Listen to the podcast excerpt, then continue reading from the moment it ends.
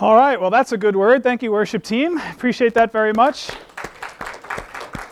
You know, uh, our God does save, and that's the only reason why Abraham could show the kind of faith that he did in uh, chapter 22 as we come to that chapter. And so, uh, very well done choosing that song. It works perfectly with what we're doing today. Uh, so, we come to Genesis chapter 22. And, uh, you know, I was thinking about this and thinking about testing. And you know, nobody really likes to be tested that much. It's not a whole lot of fun in the testing. Uh, you know, I remember being tested in high school, being tested in college, and it was always a dreadful day. Uh, I had a professor in law school who called testing a celebration of learning. I thought that was sadistic. but that's the kind of guy he was. So uh, that's, that's what testing results. When you're not the one taking the test, when you're the one giving the test, it can be a celebration of learning. When you're taking the test, maybe not so much. Uh, but you know, when, when we want to achieve things in life, when we want to get certain things in life, it's necessary sometimes that we undergo certain tests. Like you can't get a driver's license unless you take a test. You can't get into college unless you take the SAT. Uh, you can't graduate from college unless you pass certain tests. Um, Life is full of tests. Often you can't get a promotion at work until you pass a certain test. So uh, life is full of tests and, it, and it's full of, of trials that we have to go through. And sometimes we're tested in the spiritual realm as well. The difference, though, between human testing and spiritual testing, there are quite a few. Uh, when God's doing the testing, we don't often know when we are being tested. We don't even know that we are being tested. We just find ourselves uh, in the midst of this thing, and it looks like a test, and, and it feels like a test, and we might wake up one day and say, I think this might be a test uh, that God is putting me through. And we don't know how long the test is going to last. We don't know how severe the test is going to be. Uh, we don't know the reward that we might get if we pass the test, whereas, you know, when you take the SAT, if you get a good score, you know you're going to get into college. When God's testing, you don't necessarily know that. And, so that's what Abraham is up against as he comes uh, and finds himself in the midst of this test that he's about to take that, that is a, a God administered a kind of test. And so uh, as we come to this chapter, we're going to see uh, several things. We're going to see, first of all, that there is divine testing. Uh, and as a result of divine testing, we're going to see that Abraham had obedience. And we'll see that God approved that, divine approval of Abraham's obedience. And so then Abraham uh, gets his reward. And finally, as a result of that, we'll see that God has divine plans uh, for the next generation. So we'll dive into just verses 1 and 2, and we'll look at divine testing. Now it came about after these things that God tested Abraham and said to him, Abraham. And he said, Here I am. He said, Take now your son, your only son whom you love, Isaac, and go to the land of Moriah and offer him there as a burnt offering on one of the mountains which I tell you. All right, so we come to verse 1, and it says, Now God tested Abraham. So we know that this is a test, right? God is coming uh, to test Abraham, and uh, we know that as the audience. Uh, God never intended for Abraham to kill Isaac. But Isaac doesn't know that, right? Only we know that. The narrator has clued us in on that, but Abraham, uh, he's completely in the dark as to what uh, God might have in mind here. And so Abraham hears this voice uh, from the clouds, uh, and he says, uh, Take your son, your only son, whom you love, Isaac. Just notice the intimacy of that language and, and how the terms get more intimate and more personal as he goes. With, with each term, it becomes more personal. Uh, but, but God hasn't told him to do anything, right? He just says, Take Isaac, whom you love, and, and, and go to this place called Moriah, to the land that I will show you. And up till this point, Abraham's like, Okay, I can do that, no problem. We'll go to the land of Moriah. And so, uh, before we look at what God asked him to do, let's just take a look at where Moriah is.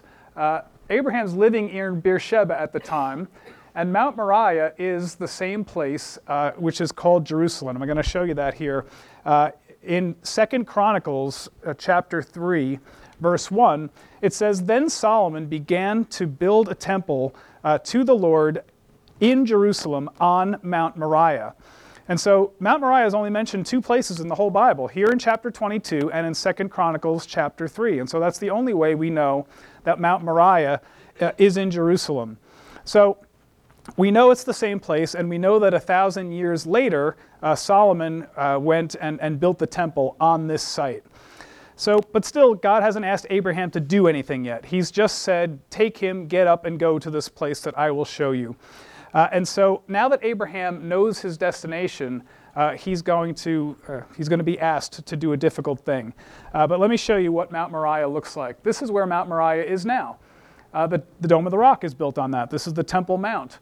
And this whole area was paved, and so it's kind of level, but it used to be mountainous. And right here is something called the Dome of the Spirits. This is the Muslim Dome of the Spirits. And inside this little circle here, that is the floor. That's the original rock of Mount Moriah. It's been paved all around it, as you can see, but this is some of the original rock. So when Abraham walked up to Mount Moriah with uh, Isaac, he may have walked on that very rock, and you can go there today. You can go and see that, that very location. So now that Abraham knows his destination, now God is going to ask the unthinkable. Go there, offer, offer him as a burnt offering. That means you're not only going to kill Isaac, but you're going to burn him so that there's nothing left of Isaac. Can you imagine? Can you imagine Abraham's blood just running cold? Can you imagine that? Um, just hearing these words from God, uh, you know, you're, you're, you're, you're Abraham. You've waited 25 years for this child to be born. He's the child of the promise. He, he's the child through whom all the descendants of the world are going to come, through whom uh, the world will be blessed. And now God says, Take your son and sacrifice him. Uh, can, can, you just imagine? Uh, how is God going to fulfill the promises that he made to Isaac or to, to uh, the nations if Isaac is dead? Uh, it's, it's, you just can't know. I mean, how, how, could, how could Abraham possibly know? Uh, and so Abraham is in the middle of a test. He doesn't know it. And so I was thinking about why God tests us at all. Why does God test us? I think he tests us to see if we're going to be obedient to him. Because oftentimes it's difficult to do what God says. And so uh, he tests us to see uh, will we listen? Will we trust? Will we obey? Sometimes we have things in our lives that, are, that, that, that we love, uh, that would be difficult for us to give up. There are so many things that, that are so important to us. Uh, there are things like our, our money, things like our jobs, our careers, our children, uh, even memories sometimes, even addictions sometimes, things that we cannot give up. And sometimes God tests us in these things to see if we, if we will trust Him, if we will obey Him, and if we will give these things up. Some of these things, other than addictions, they're not bad things, right? It's, it's great to love your children, it's, it's great to, to have a nice career. But when we put these things ahead of God, that's when God may test us to see if we really love Him, if we truly love Him, or if this thing uh, has taken precedence over God. And if you have something like that in your life, that's called an idol. Uh, and, and sometimes we make idols out of things in our lives. And sometimes God is going to test us uh, and say, I want you to give that up. I want you to lay that down and be sure that I'm number one in your life and not this thing. And so God tests Abraham about this thing that Abraham loves the most, this son Isaac, who he waited for for so many years. He sent Ishmael away, remember, and now all he's got left is Isaac. Uh, and now he's being asked to, to, to, sacrifice this son after he sent the first one away. Uh, so let's, let's see what Abraham does. We'll, we'll look at Abraham's obedience as we come to verses 3 through 10. So Abraham rose early in the morning and saddled his donkey and took two of his young men with him and Isaac his son. And he split wood for the burnt offering, and arose and went to the place of which God had told him. On the third day, Abraham raised his eyes and saw the place from a distance. Abraham said to his young men, Stay here with the donkey, and I and the lad will go over there, and we will worship and return to you. Abraham took the wood of the burnt offering and laid it on Isaac, and he took in his hand the fire and the knife. So the two of them walked on together. Isaac spoke to Abraham his father and said, My father. And he said, Here I am, my son. And he said, Behold, the fire and the wood, but where is the lamb for the burnt offering? Abraham said, God will provide for himself the lamb for the burnt offering, my son. So the two of them walked on together. Then they came to the place of which God had told him, and Abraham built the altar and there arranged the wood, and bound his son Isaac and laid him on the altar on top of the wood. Then Abraham stretched out his hand and took the knife to slay his son. Well, I think it's amazing as we read these verses that, that we, as uh, if, if, you, if you have kids or even if you don't, you can imagine what's going through Abraham's mind and the obedience that he had to show uh, and just the, the trust in God to do this because we don't have one single thought of Abraham's recorded here, right? No, God, I can't believe you would tell me to do this. God, how can you say this to me? You don't get any of that. You just, Abraham arose early in the morning and he went to do what God said. It's just his obedience that's being recorded. But try to imagine his agony as he's preparing. He arose early in the morning. He saddled his donkey. He called two of his servants. Uh, he, he split the wood. And then he set forth on this journey uh, uh, three days to get to Mount Moriah. And when they finally arrived, Abraham leaves his men down at the bottom of the hill. He knows what he's going to do, and he probably thinks that these servants of his will try to stop him, which is, of course, is a normal response. Uh, so he leaves them down at the bottom of the hill, and he says to them, uh, You stay here, and we will go up and worship, and we will return to you. Was Abraham lying to these guys? I don't think so.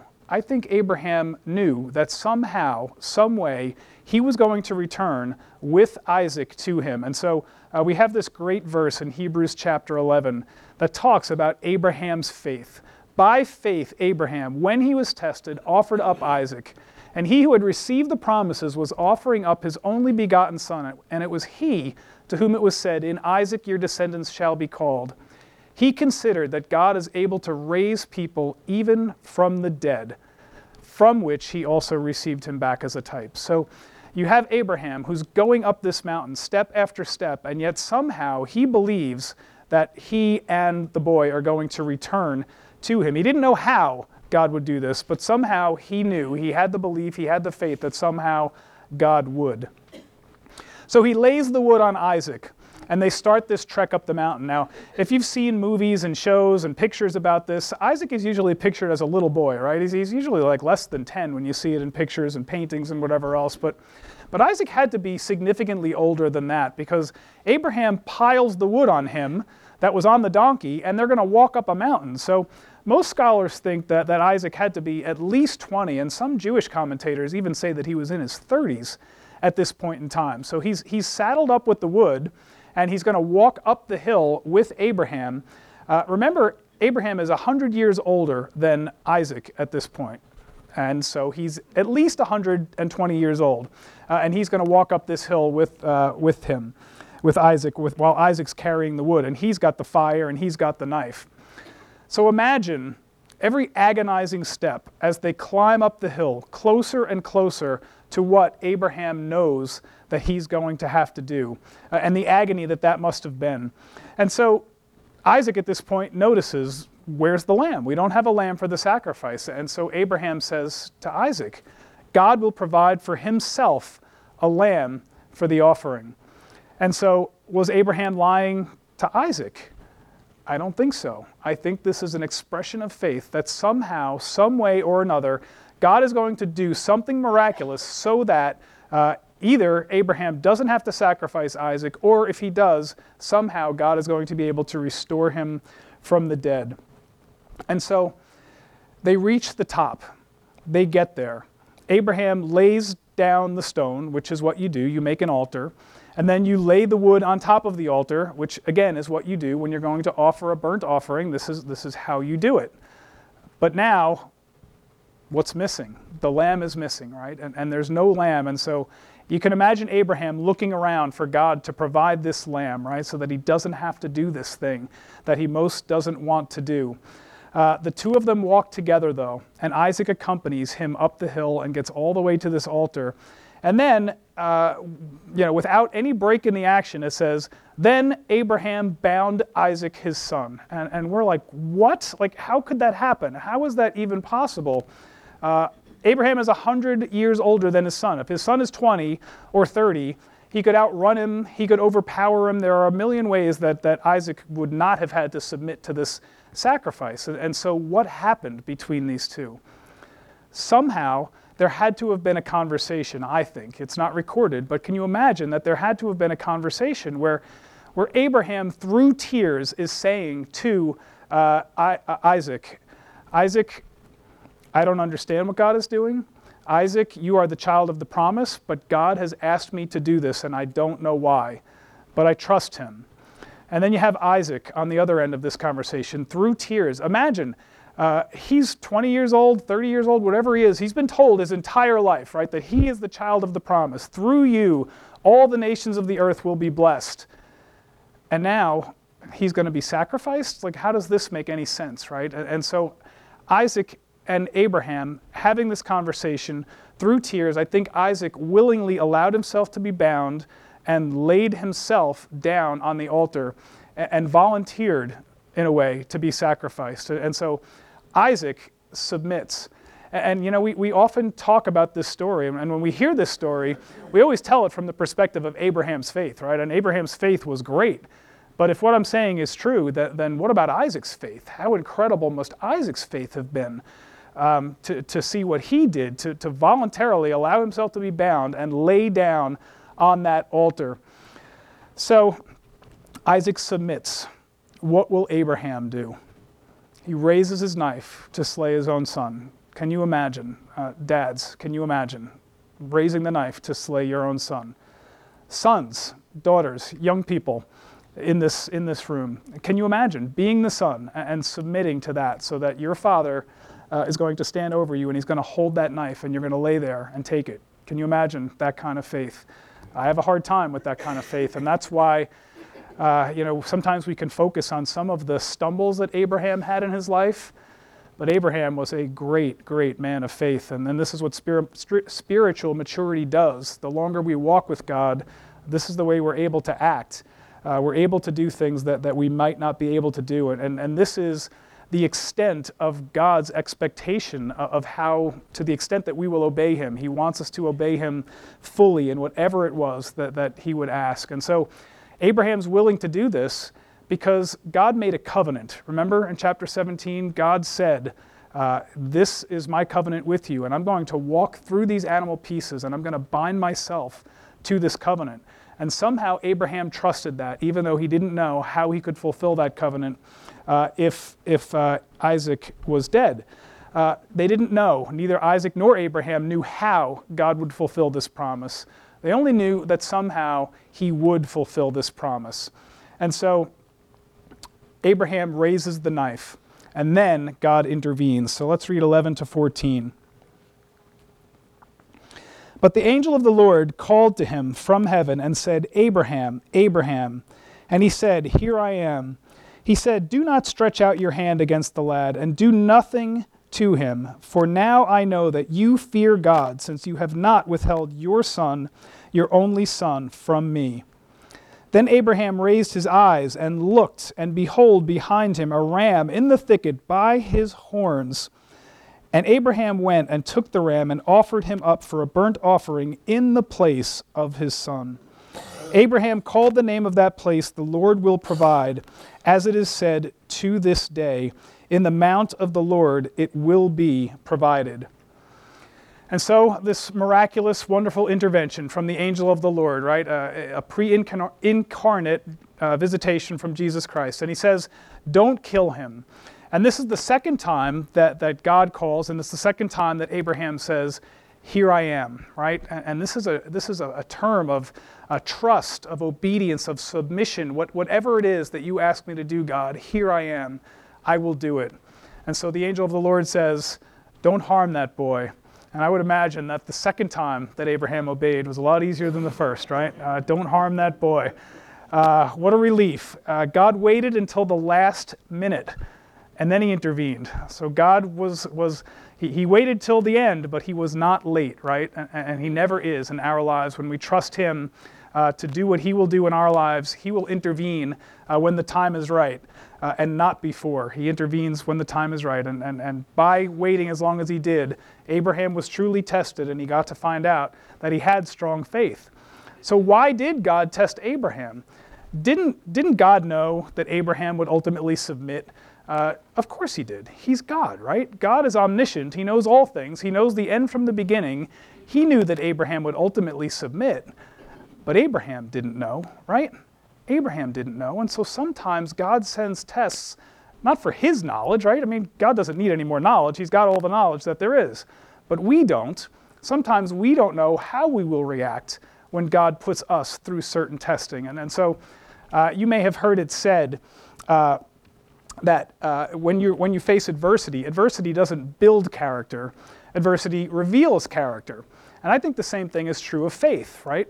Sometimes we are tested to see what kind of faith we have because we don't know how strong our faith is until we actually have it tested.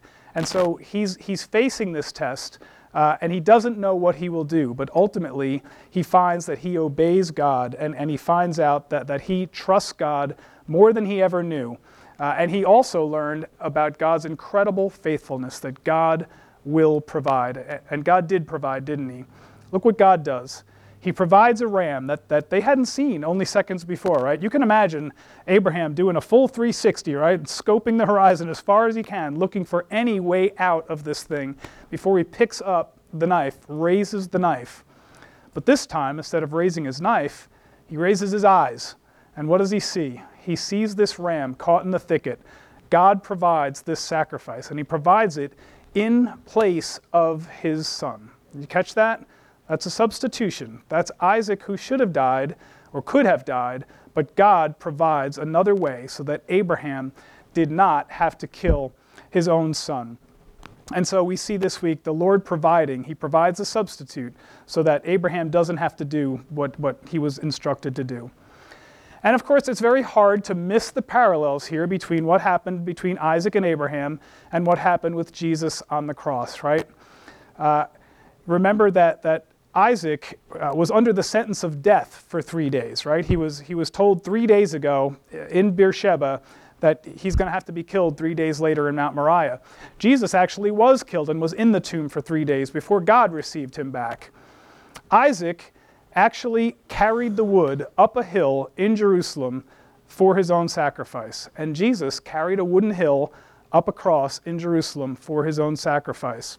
Isaac actually had the wood on his back. He was laying on the wood, the wood on his back. And Jesus, of course, had the wooden cross on his back as he hung there and died for our sins. So, so very hard to miss the, the, the similarities, but the difference, of course, is as far as the east is from the west, right? Isaac did not have to die, but Jesus did have to die because there was no one, there was nothing who could take his place. There was no one who could die in the place of Jesus.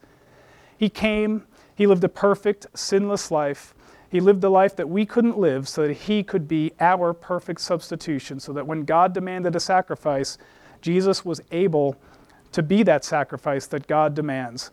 Uh, God so loved the world that he sent his one and only Son, that whoever shall believe in him shall not perish, but have eternal life, right? That's the gospel. And, and, and so this story here is just a foreshadowing of the gospel where God could have taken Isaac, but he had to take his own son, Jesus himself. Uh, he offered this son as a perfect substitute. And so when we're tested, think about this Romans 8:32. He who did not spare his only son, but delivered him over for us all, how will he not also freely give us all things? God's going to test us, right? He, he, there are times in our lives when we're going to be tested because he wants us to see our faith and for our own faith to grow. But we don't need to fear God's tests because He's given His Son. If He's given His Son, what will He withhold from us? He will not withhold anything from us. And that's the point of this verse. So He may be asking you to lay something down today. He may be asking me to lay something down today. This is a test that we might be going through. But He tests us for our own good. And when He tests us, and when we pass that test, we will receive God's approval, and not only God's approval, but we will, will receive a reward uh, also. And so let's look at Abraham's reward in verses 15 through 19.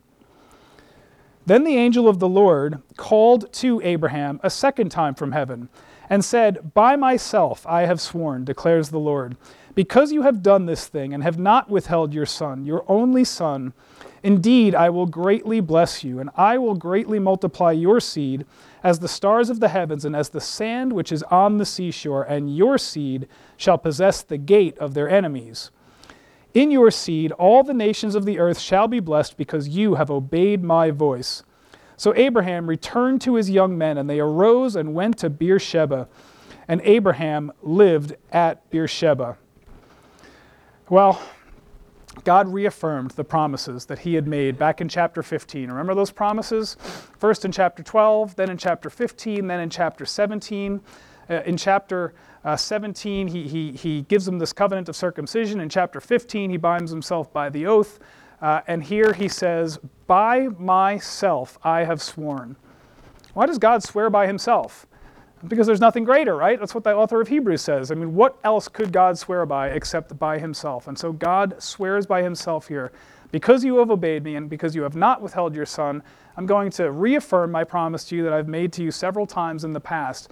But he adds something here that's not uh, in the prior promises. He says that you shall possess the gate of your enemies. And so that's a promise that Abraham ultimately is going to be successful over his enemies and that Abraham will, his descendants will, actually possess the land uh, at some point in time.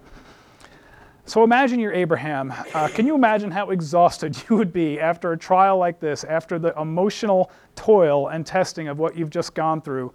But here's God intervening in your life, uh, reaffirming this covenant. And so you walk down the hill. Remember, you told the guys, I'll be back and I'll be back with my son. I don't know how I'm going to be back, but I'm going to be back. And so he walks down the hill. You can just see him floating on a cloud, right? Full of faith, full of confidence, full of knowing that he has the approval of the Lord and that the Lord is going to, in fact, fulfill these promises to him. I mean, what a glorious day in the life of Abraham, even though when the day started, he thought it was going to be the worst day of his life, right?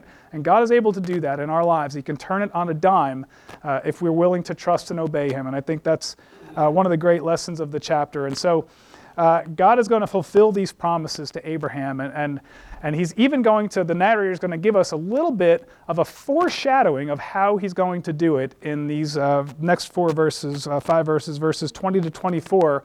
Uh, this is God's plans for the next generation. Now it came about after these things that it was told Abraham, saying, Behold, Milcah has borne children to your brother Nahor, Uz his firstborn, and Buz his brother, and Kemuel the father of Aram, and Chesed, and Hazo, and Pildash, and Jidlaph, and Bethuel. And Bethuel became the father of Rebekah. These eight Milcah bore to Nahor, Abraham's brother. His concubine, whose name was Reumah, also bore Tebah and Gaham and Tahash and Maacah. I don't know where they get these names from. They're tough names.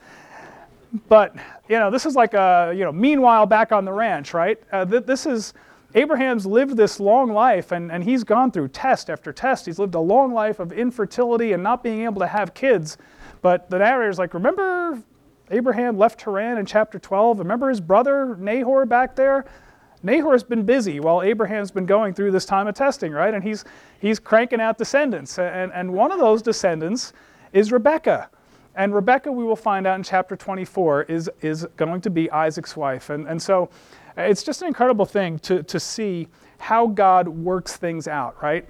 Abraham, he's, he's in the business of, of you know, thinking about how he's going to multiply his own family. And he's come up with all these ways that he's going to do it by himself, right?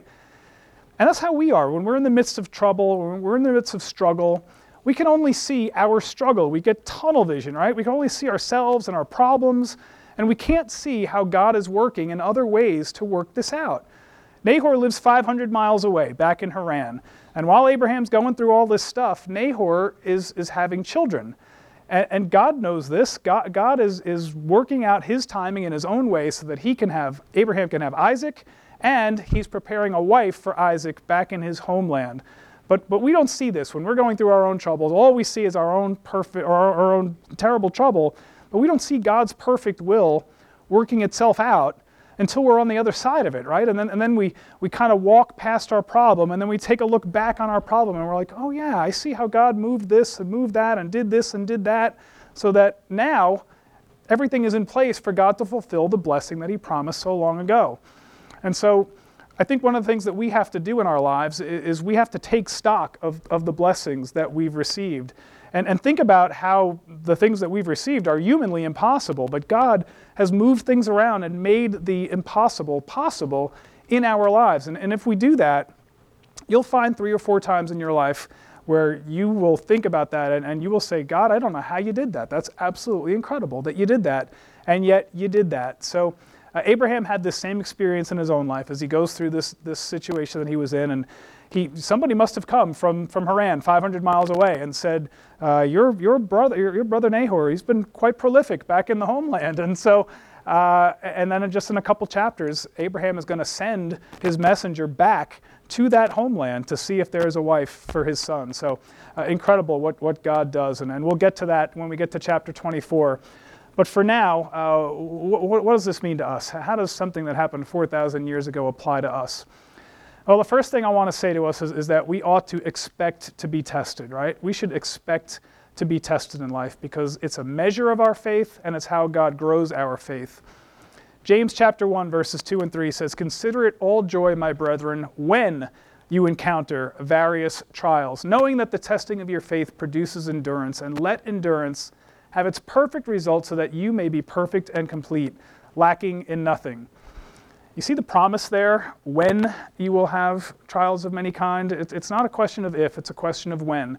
And if we're ready, uh, if, if, we're allow, if we allow God to work in our lives, we'll, we'll pass the test of faith. And when we look back on these tests of faith in life, uh, we will see how our faith grew stronger as a result of something incredible that God did in our lives. But it's not just God doing, right? We have to do also. So true faith will show itself by its works. You know the verse in James chapter 2 verses 21 and 22 talking about Abraham. Was not Abraham our father justified by works when he offered up Isaac his son on the altar? You see that faith was working with his works, and as a result, faith was per- per- perfected. So it's easy to say we have faith, right? But, but faith not tested is, is really, it's just a word. Uh, and so the question is do we really have the kind of faith that we are going to need to take us through the difficult trials of life that we are going to face. Uh, think about Joseph in prison. Think about Moses wandering 40 years in the desert. Think about David running from cave to cave, hiding from murderous Saul who wants to have him killed. Even think about Jesus walking up the hill carrying his cross. Uh, what do these people have in common? It's obedience to God and faith doing its, working itself out in works uh, by what they've did, or what they, what they did. And you know, I, I've talked a lot about what the gospel is here, but, but this is what the gospel does. Do you see that? The, the gospel empowers us. It's not just Jesus rose, uh, died for our sins and rose from the dead. That's true, but when we take that and when we appropriate that, there is nothing that we can't do. Uh, this, this gospel empowers us to do things that are beyond what we can do. Uh, and so Abraham was able to offer his son. He was going to kill his son because he trusted God so much. Uh, Philippians 4:13 says, "I can do all things through Christ who strengthens me." Right?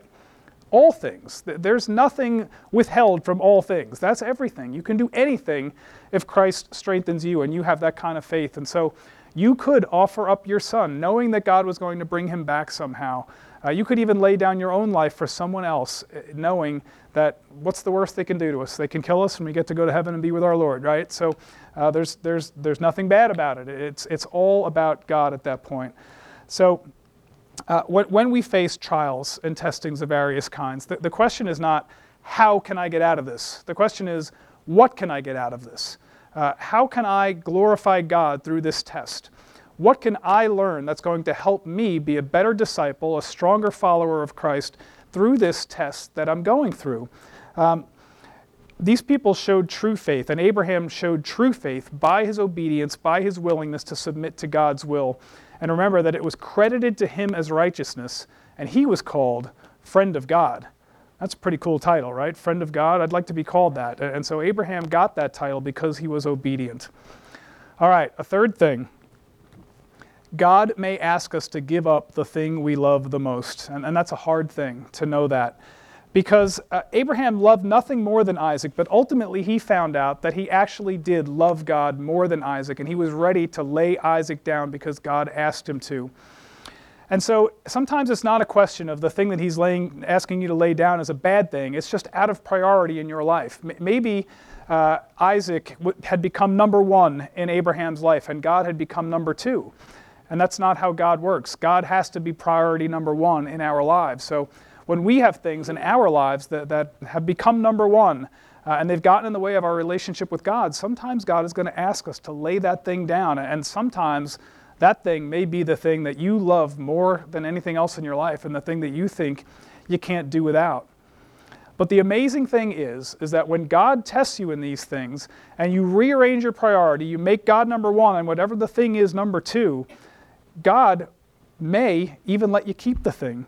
He just wants it to be in the proper order in your life, right? He wants you to put him first and then get to keep the thing that you didn't that you thought you couldn't give up, but you've just made it number 2 in your life. Just rearrange the priority. So if God is asking you to lay something down, lay it down.